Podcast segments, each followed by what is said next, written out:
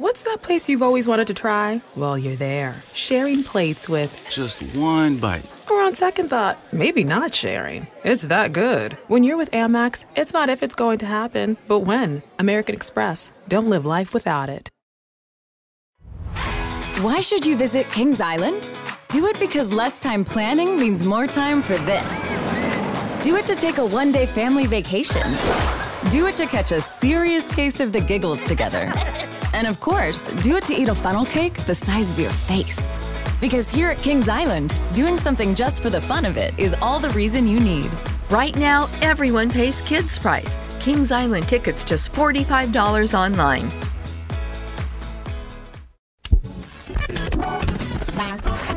All Hit Radio.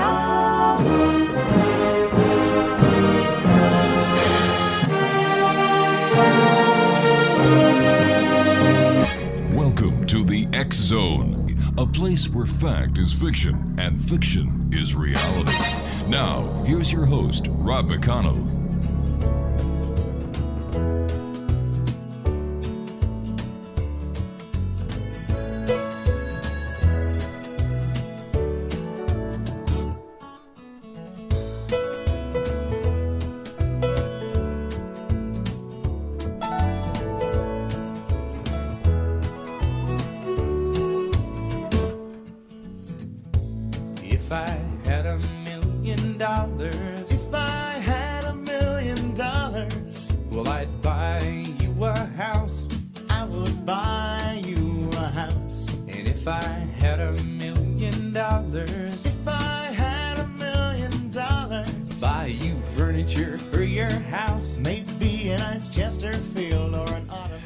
Welcome back to the Zone, everyone. My name is Rob McConnell, and we're coming to you live and around the world from our studios in Hamilton, Ontario, Canada, on the Zone Broadcast Network and the Talkstar Radio Network, as well as our affiliates worldwide across Canada, the United States, Central America, the Caribbean, South America, the Pacific Rim, Asia, India, Africa, Europe. The Zone Nation is worldwide. My email address is xzone at xzoneradiotv.com, on MSN Messenger, xzoneradiotv at hotmail.com, and our website, www.xzoneradiotv.com. My guest this hour, Exo Nation, is Dr. Peter Shield. And um, is known for his World of the Unexplained Mysteries radio segments that have been heard across Australia and Europe and Asia for over 30 years. Now, here's so- just some of the many media credits that this fine gentleman has to his credit daily television shows, including Vegas Mysteries and My Special Guest, uh, Radio KLAV, 12:30 a.m. in Las Vegas, Nevada. Uh, let me see. Radio 2UE in Sydney, Radio 2WS in Sydney, Radio 4BH in Brisbane, Channel 9 TV in Sydney, Channel 10 TV in Perth, and that's just some of his very many media credits. We're very happy to have uh, Dr. Peter Shield as our guest this hour. And uh, Dr. Shield, welcome to the X Zone. How are you, sir? Well, thank you, Rob. It's absolutely wonderful to be back in Canada, even if it's only metaphysically. Metaphysically, but you and I were talking uh, prior to going on air that uh, you were actually born and raised, or you lived for a number of years in Brantford, Ontario, which is about 10 miles from where our studios are right now.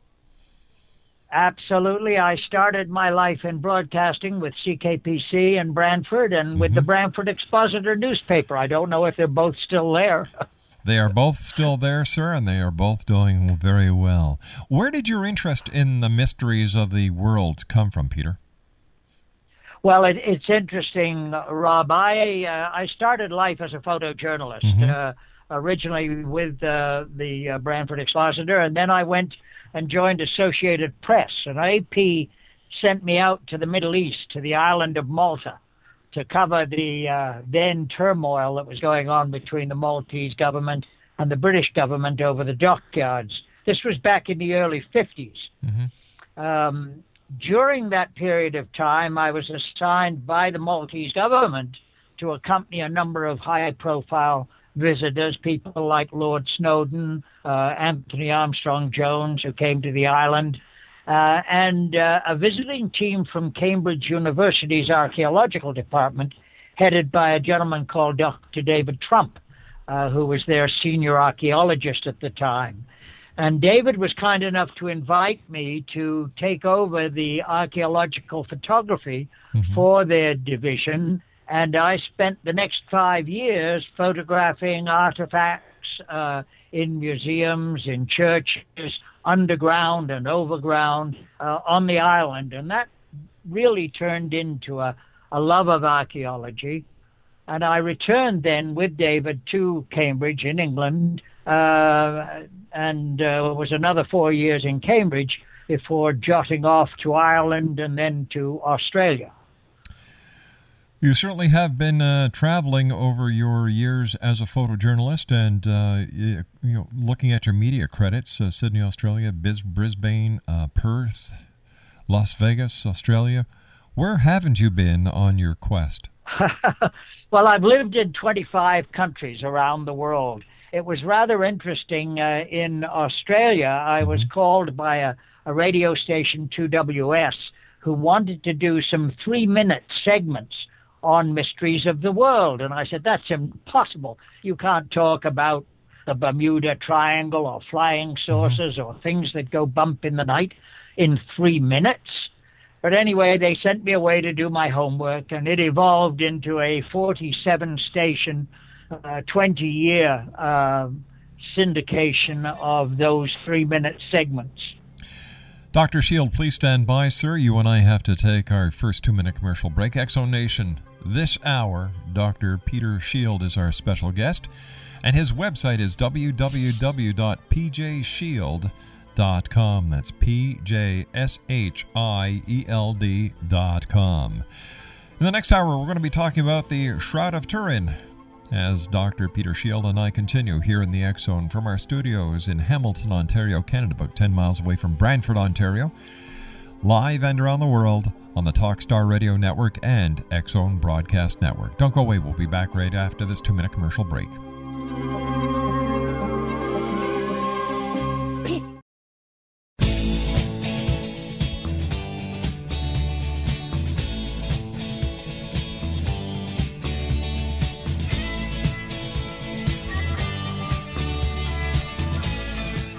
Welcome back to the X Zone. Uh, Dr. Peter Shield is with me. And uh, Peter, you and I are going to be discussing the Shroud of Turin. Would you like to set up this clip that we're going to be listening to for our listeners? Well, yes, uh, the shroud has been very much a part of my life, Rob, for, well, really the last 20 odd years. In 19, uh, what, what it be, 1987, I was uh, hosting a two hour radio show very similar to your own um, on uh, 2CH in Sydney. And my producer came to me one day and said, What do you know about the Shroud of Turin? And I said, Well, I know it exists, but I know very little about it. And it appeared we'd had a request from a listener that wanted to know more about the Shroud. And so we set up a program. Uh, actually, it coincided with Easter. Uh, and my uh, producer at the time, Elizabeth, was able to get in touch with the author of a book, a gentleman by the name of Rex Morgan in Sydney, Australia, who'd written a number of books on the Shroud. And he was kind enough to put me in touch with seven members of what were known as the STURP group. The STURP stands for the uh, Search for, uh, um, uh, or an investigative study, I should say, into the Shroud of Turin. Um, the STURP group went to Turin in 1977 and carried out very extensive tests on the shroud, not to prove whether or not it was a religious artifact, not to prove whether or not it was the burial cloth, as many Christians believe, uh, of Christ, but much more importantly, how, from a scientific point of view, the actual image got on the cloth.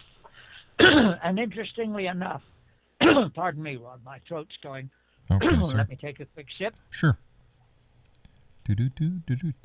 Interestingly enough, um, uh, to this day, we still do not have an answer as to how that actual negative image, because anybody who is familiar with the shroud will know that the image on the shroud, which quite frankly is is remarkable in itself, it's uh, um, a six foot man. Um, uh, exactly described as the biblical description of uh, of uh, of Christ, but most importantly, um, it's in negative. It's a reverse picture of uh, of the face and body of a, a six foot man been crucified. All right, Peter. What we're going to do, Peter, what we're Yeah, going to go do is we're, we're going to play the clip right now, and then you and I will come back and uh, we'll discuss it.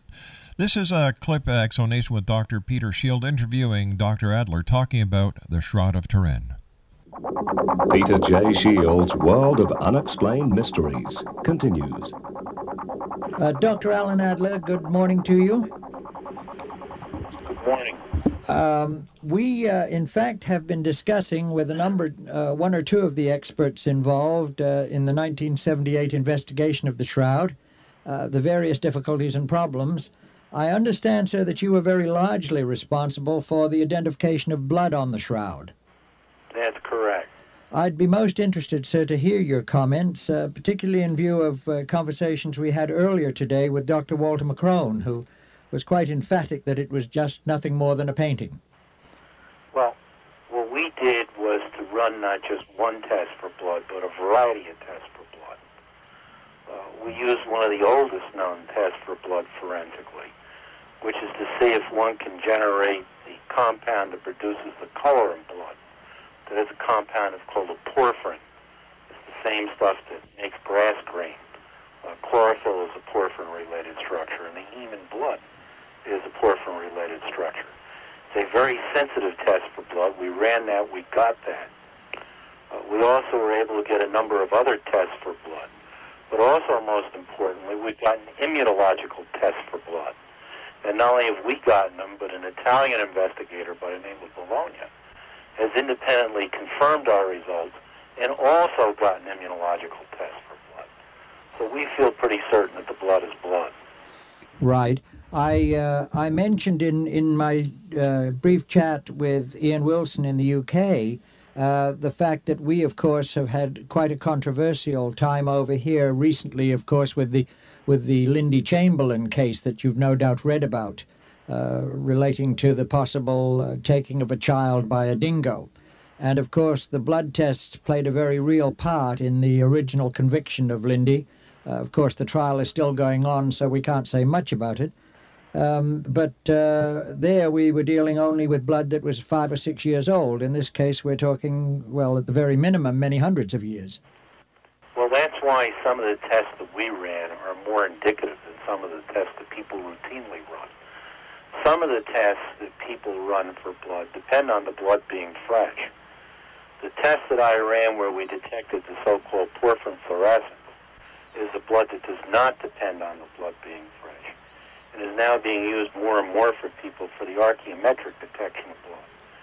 We've actually shown you can actually demonstrate 10,000-year-old blood is blood with this particular test, which many of the more recent tests will not. Uh, the immunological tests, we got positive results, is all I can say. On the other hand, people have also gotten immunological results on blood from tomb samples that would have been equally as old, if not older. So it's surprising to see an immunological test on a sample level. But on the other hand, people have done the same thing with older material. I, forgive me asking, sir, but uh, obviously a, a man of your faith, how did you become involved with the shroud in the first place? I made the mistake of talking to somebody on the phone like I'm doing. Uh, you've been involved with the investigation, sir, for some years now. Yeah. Well, actually, I work in the field of porphyrin, so detecting blood this way is something that's not new to me.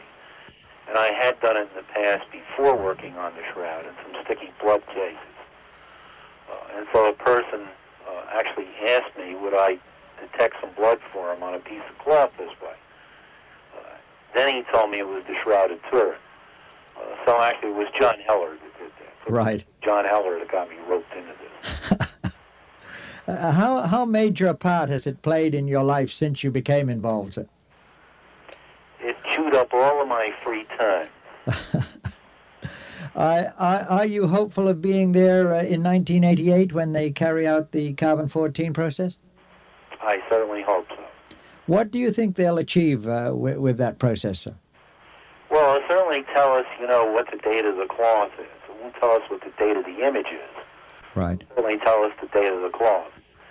And if the cloth dates to, you know, a first century cloth, well, then it certainly continues to add to the arguments that several of us have been using that it's not a 14th century artist. Right. I'm sure people like Walter McCrone will say he used the first century cloth. Yes. You know, there are only so many of these ad hoc hypotheses you can use before it simply becomes more reasonable to accept the fact this isn't a 14th century artistic work. How how sir, if you had to uh, if if you were pinned down, would you would you explain the image on the on the cloth? Well, honestly, at this point, that's the one thing we can't do. Right. We know what the chemistry of the image is. We think we know what the chemistry of the blood is. We think that makes sense in terms of what one would expect in pathological processes for someone who was scourged and crucified. But the interesting thing is, with all the work that we've done on it, we still can't suggest a simple process by which the image in the blood could have been put on the cloth by the same process. We now feel quite strongly that the blood got in there by being in contact with a wounded body. But it's quite clear that the image had to go on there by a different process. And we really don't know how to explain that at this point. Your findings would indicate that the blood could not have been smeared on the cloth. No, I mean, the sort of thing we see, it looks like, at this point, it looks to us, what we're actually seeing is not whole blood, but the exudate from blood clots.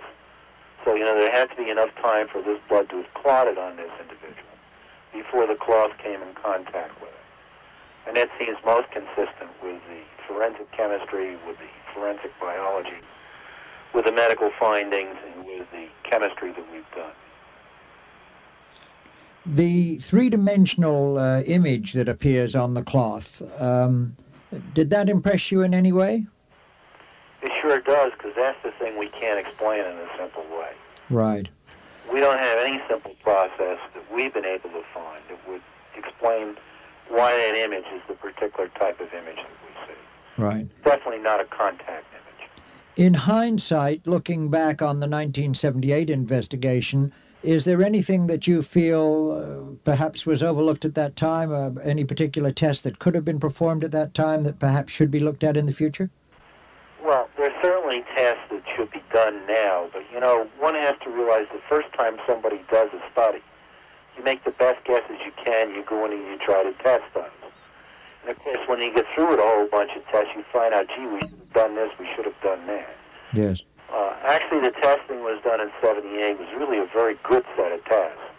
Uh, people made the best guesses they could, designed the best experiments they could, you know, design on the basis of that. And went in and really established a lot of things. It's very important that we established it wasn't a painting. Because, of course, a lot of the tests were designed to find out what kind of a painting was it. Right. People, in fact, did go in there with, in fact, the opinion that it probably was a painting. You know, the idea that anybody went in there going to prove it wasn't a painting is bizarre. Because all one has to do is look at the tests that were carried out. It was clear we were trying to find what kind of a painting it was. So it's quite a shock to find out, in fact, that the data, in fact, indicates that it isn't a painting. Uh, and so, of course, what we need to do now is go back and look at tests now to tell us more about the kinds of things we did find. Uh, we think it's some sort of an oxidation process. We want to explore that further. We'd like to get further tests that the blood is blood and the kinds of, you know, abnormalities in the blood chemistry to support some of the forensics. All right, Explanation, we're going to hold this interview right here. There's about three minutes left on uh, this interview with our guest of this hour, Dr. Peter Shield and Dr. Alan Adler, talking about the Shroud of Turin. Then, after the interview, Dr. Shield will be joining me to talk about the interview and to give us any updates on the investigation into the Shroud of Turin. My name is Rob McConnell, and this is the Zone on the all new Zone Broadcast Network and the Talkstar Radio Network. My email is xzone at xzoneradiotv.com, on MSN Messenger, xzoneradiotv at hotmail.com, and our website, www.xzoneradiotv.com. For more information on Dr. Peter Shield, visit his website, www.pjshield.com. That's www.pjshield.com. Dr. Shield and I return on the other side of this break with the news as we continue from our studios in Hamilton, Ontario, Canada. Don't go away.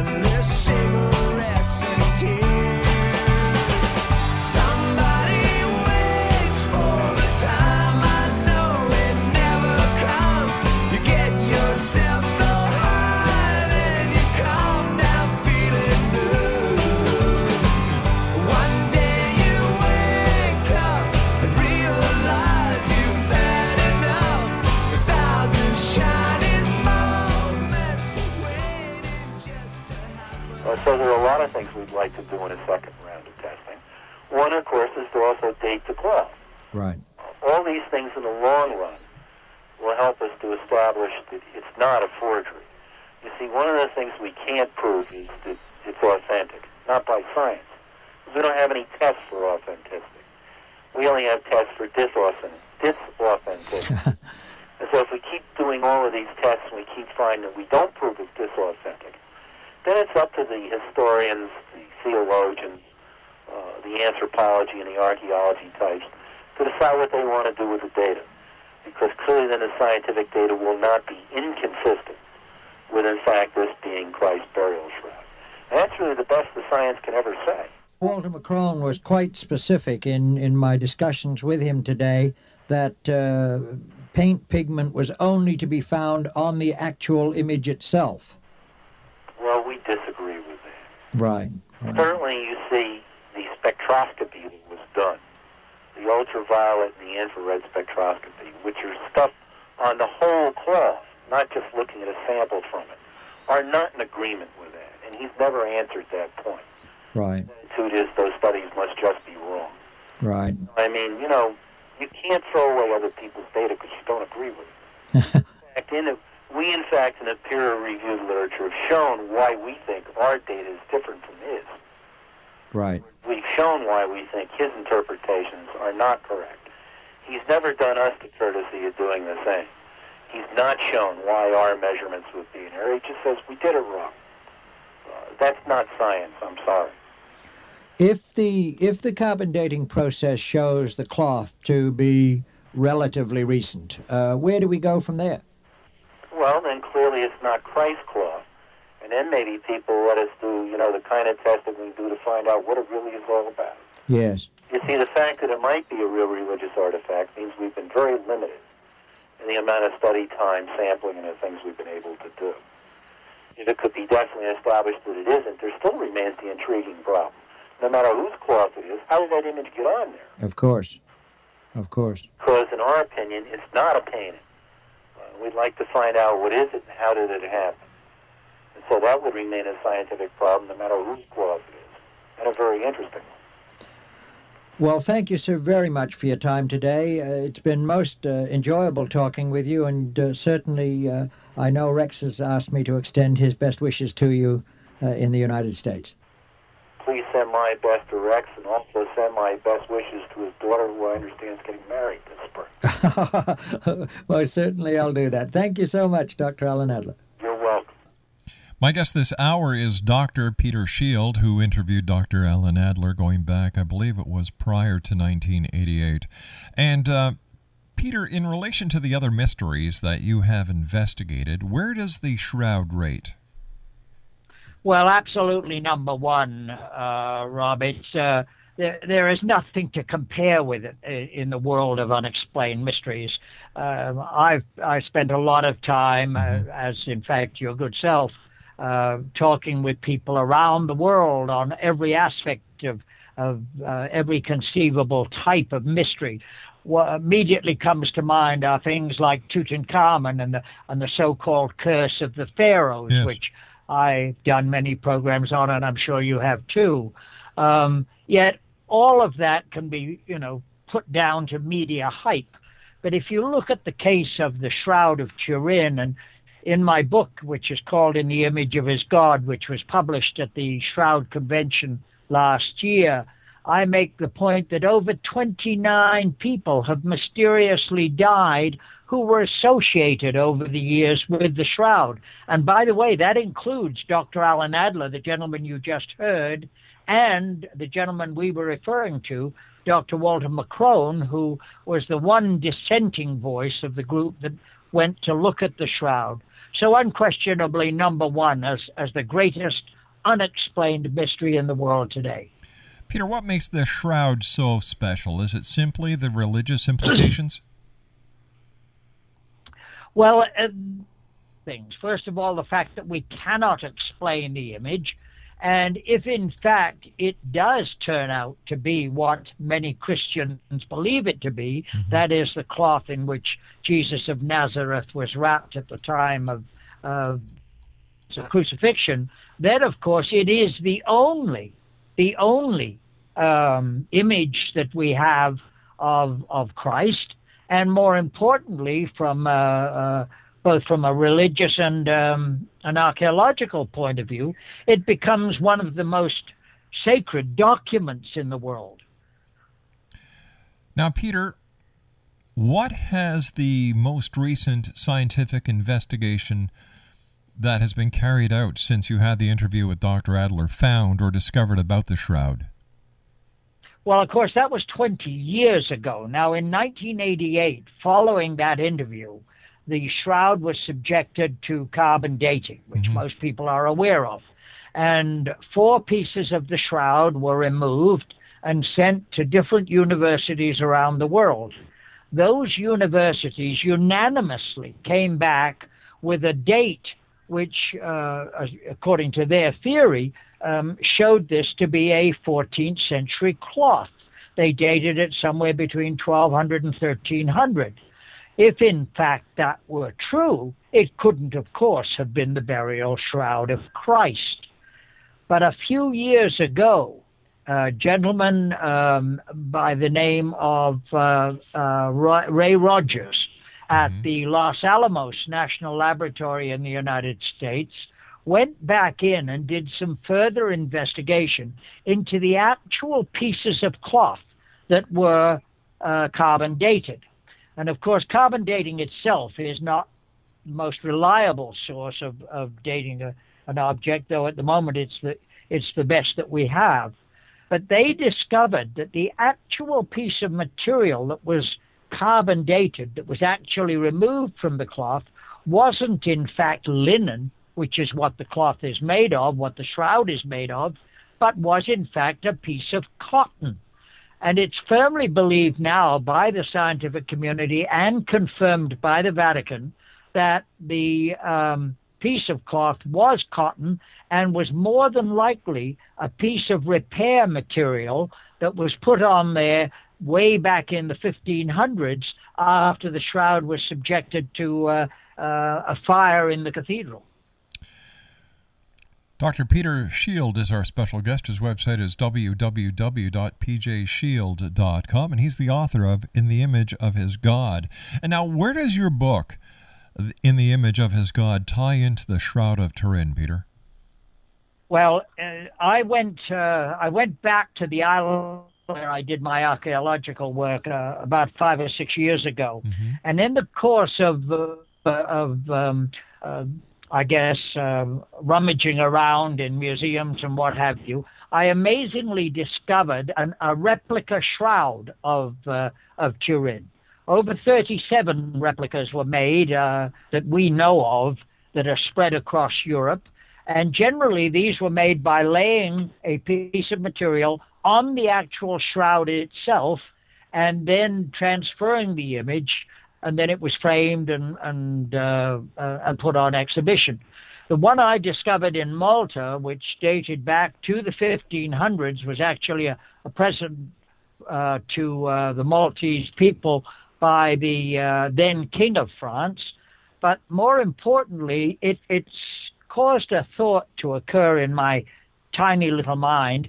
What would have happened if the Vatican had actually switched shrouds? If the one that actually went for carbon dating, because at this time we did a discrepancy in the material, mm-hmm. what if the, Vatican had actually sw- switched the two shrouds and replaced the Shroud of Turin with actually one that was created by Leonardo da Vinci and painted by the great master many, many years ago. And the book uh, is a historic fiction. All the facts are uh, accurate as to the uh, history of the shroud, the people who have died, and everything to do with it. But it's tied into this fictitious plot of the shroud being smuggled out of Italy and concealed and hidden on the island of Malta. Tell me, in your professional opinion, as a person who has investigated the Shroud of Turin uh, many years and, and have spoken to people, and based on, on your book, In the Image of His God, what do you believe that the Shroud of Turin actually is? Well, I, I again, I, I, I, reiterate what Dr. Alan Adler said, bless his heart. Um, it, there is no proof for authenticity. There's only proof for disauthenticity we can disprove that it was the burial cloth of Christ. Mm-hmm. We can't check the DNA. We've got blood, but we don't have a sample of Christ's DNA. So we can't identify the fact that it was actually Christ's burial shroud. But let me give you just some quick facts. Sure. First of all, the man was naked. He was six foot tall. He wore a beard and shoulder length hair. He had an enlarged chest from trying to breathe. Now, all this is based, see, on the cloth. He had been beaten with a Roman flagrum, the uh, whip that the Romans used, a very uh, cruel, torturous punishment. He had puncture marks on his skull. He had bled whilst upright. He had suffered most of the wounds while alive, and yet the wound on the side, according to the shroud, had no swelling, indicating that the wound happened after the individual had died. Now, if you recall the biblical account, uh, the, one of the uh, Roman guards thrust a, a spear into yes. Christ's side to determine whether or not he was still alive. So those are just some of the clues. There is dirt on the knees on the image on the shroud, and, and dirt on the tip of the nose reported to contain minerals from the Palestinian region. The blood smears on the upper shoulder are thought to be microscopic oak wood remains, and the pollen that was found on the shroud can be only found in Jerusalem. So there's an enormous amount of evidence to support the biblical story as we understand it of the crucifixion of Jesus of Nazareth. What, in your opinion, uh, Peter, is the second most intriguing investigation that you carried out for your radio audience? What in terms of the shroud, or you mean in terms of everything? In terms of everything. Well, again, the shroud would have to have been the most incredible uh, thing that we mm-hmm. discussed because we were able to go into it with, with in such depth with so many um, recognized scientific authorities.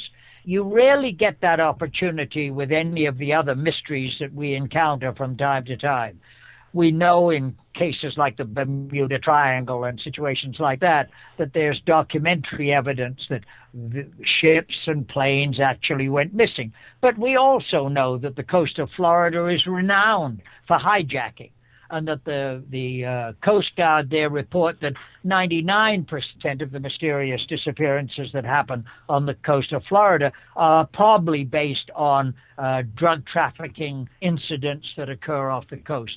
And this is equally true of so many of the mysteries which we get to investigate over the years. What is your opinion, and what have your investigations turned up on the UFO phenomenon that is worldwide? Well, of course, the UFOs. I, I, I'm always so critical of our alien friends because they they refuse to appear where I can see them. I, Yeah. I read all these amazing reports. I fly in aircraft all around the world, um, but yet I have to encounter anything. One of the most interesting subjects, um, and perhaps we might do a, a program on this at some stage in the future, Rob, if you're so disposed, is the possible intervention by aliens on archaeological sites. I'm privileged to lecture on the cruise lines, and my favorite lecture, certainly the one that my guests and my audiences enjoy most, uh, is one that pertains to the possible intervention of aliens into the construction of things like the pyramids and a lot of the archaeological sites around the world, which we have no explanation for. How about the the myth of the end of the world or the catastrophes that are being talked about by members of what I call the woo woo crowd when it comes to December the 21st, 2012? The the Mayan calendar you're referring to. Yes, sir. Yes. Well, again, um, I I was, funnily enough, as recently as yesterday, watching a very good documentary on just that subject, and one of the chief um, uh, commentators uh, made the comment, and I thought it was rather interesting, that there is absolutely no documentary evidence anywhere. Uh, and no mention anywhere in any of the Mayan uh, documentations or, or scriptures, for want of a better word, that relate to a disaster taking place in uh, uh, 12, um, 2012. 2012. Peter, Yeah. stand by. You and I have to take our final break. Dr. Peter Shield is our special guest, Exo Nation, www.pjshield.com. And uh, he is the author of a book that, you know, if, if you're into this kind of stuff that we've been talking about, I guarantee you, you'll enjoy this book. It's entitled In the Image of His God. Once again, that's www.pjshield.com. We'll be back on the other side of this commercial break as we continue here in the X Zone from our studios in Hamilton, Ontario, Canada.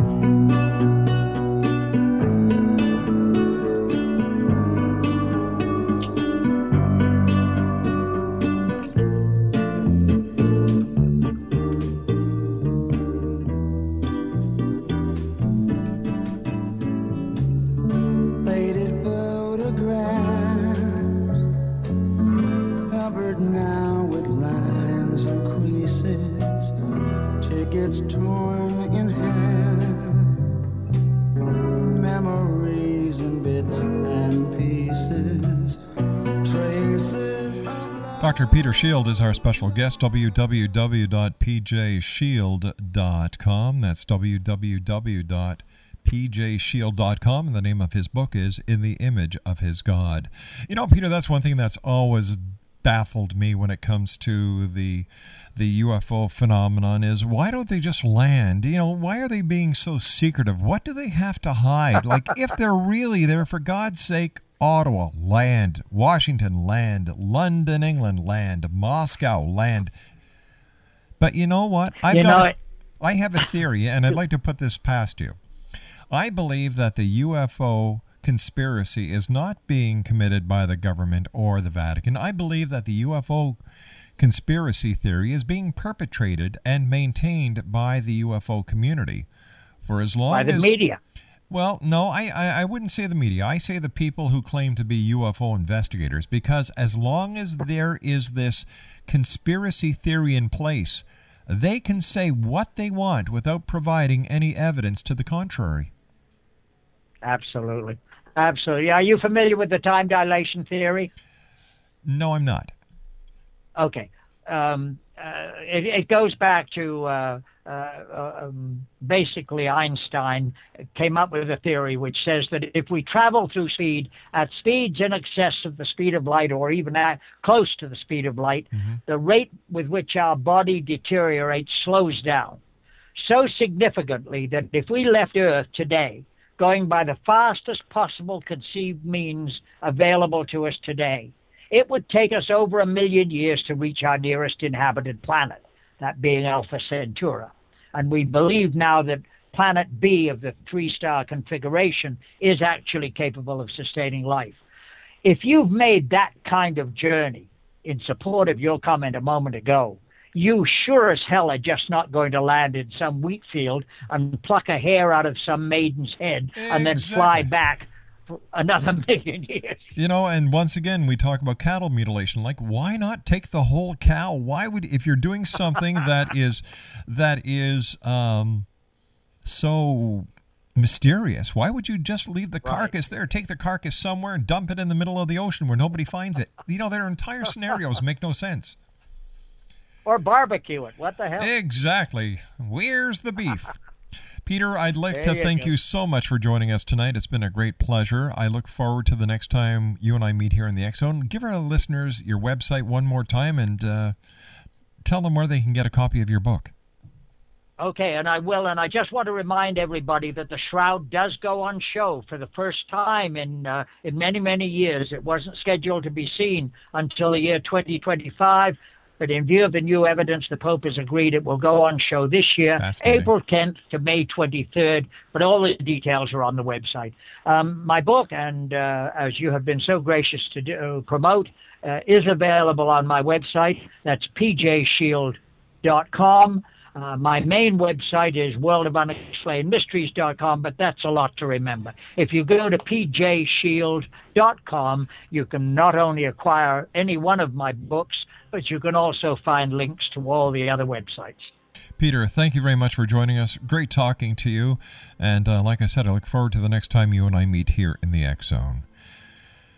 When we come back from this. thanks. All right. When we come back from this uh, news break, we'll be speaking to. Are you, you ready for this? Got your pens and paper? All righty. Lori J- Jacobson is going to be joining us. That's coming up next here in the X Zone. After all, this is truly a place where people dare to believe and dare to be heard here on the X Zone Broadcast Network and Talkstar. We'll be back after the news break. Don't go away.